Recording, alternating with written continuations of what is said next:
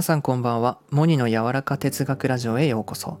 いかがお過ごしでしょうか？いということで、えー、今回語るのは楽しいことしか続かないよということなんですけど継続は力なりみたいに聞いたことありますよね。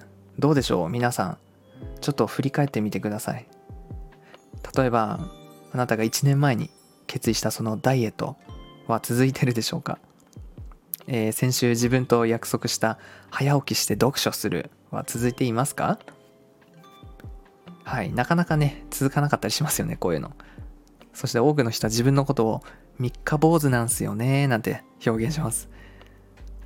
でも、あなたは本当にこの継続、続けることができない星のもとに生まれたのでしょうか？これはね、違うとね、私が代表して言います。例えば、あなたが今まで続いたことを振り返ってみてほしいんです。きっとそれは楽しいことだったと思うんですよね。いやいや苦痛の中それでも続けたことがあるんですとこう言われる方もいらっしゃるかと思います。そしてこう苦しいけど続けることは素晴らしいことなのだと最後に実るんだと。まあそれぞれ掴んでるものもあるかと思うんですけどだけど僕の考えではこの本当の意味ではねこの継続楽しいことしか続かないと思うんですよね。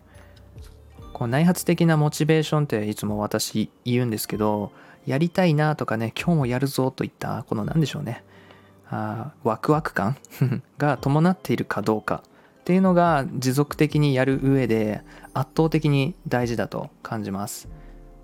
なんだろう大抵の場合このね続くことって気軽にできることだったり自然とできる楽しいことなんですよねきっと。例えば毎日続けるってなるとどうしてもやりたくないなってこう気持ちが出てくる日もあると思うんですよね。そういう時にまああの自分なりにねまだ楽しくできるかなっていうものの方がそうきつい時でもやりやすいじゃないですか。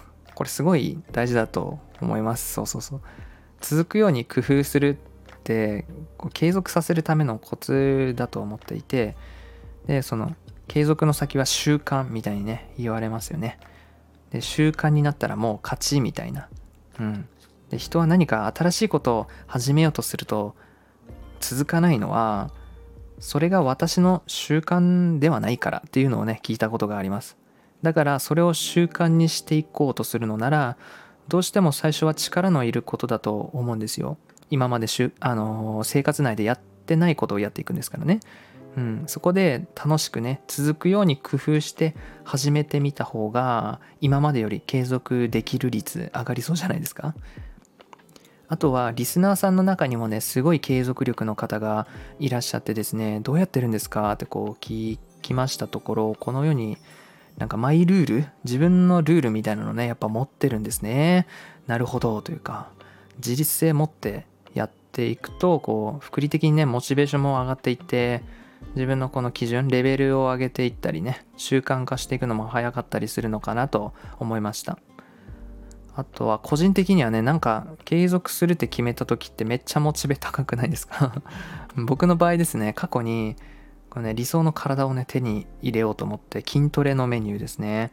毎日腹筋腕立てスクワットこう100回やるってこう決めてね。無理ですねこれ。結局4日ぐらいかな。うん、1週間も続かなかったんですよね。これは無理ですね。いきなりは無理ですね。だから、モチベ高い時に設定するのは気をつけてください。どうやったら最初無理なく続けられるかっていうのを考えた方がいいと思います。だから楽しく無理なくできるようにするにはどうしたらいいかなって考えられる人こそが継続力のある人だと私は思います。モニの柔らか哲学ラジオ今回も最後までお聴きいただきありがとうございました。それでは皆さん、いい夜を。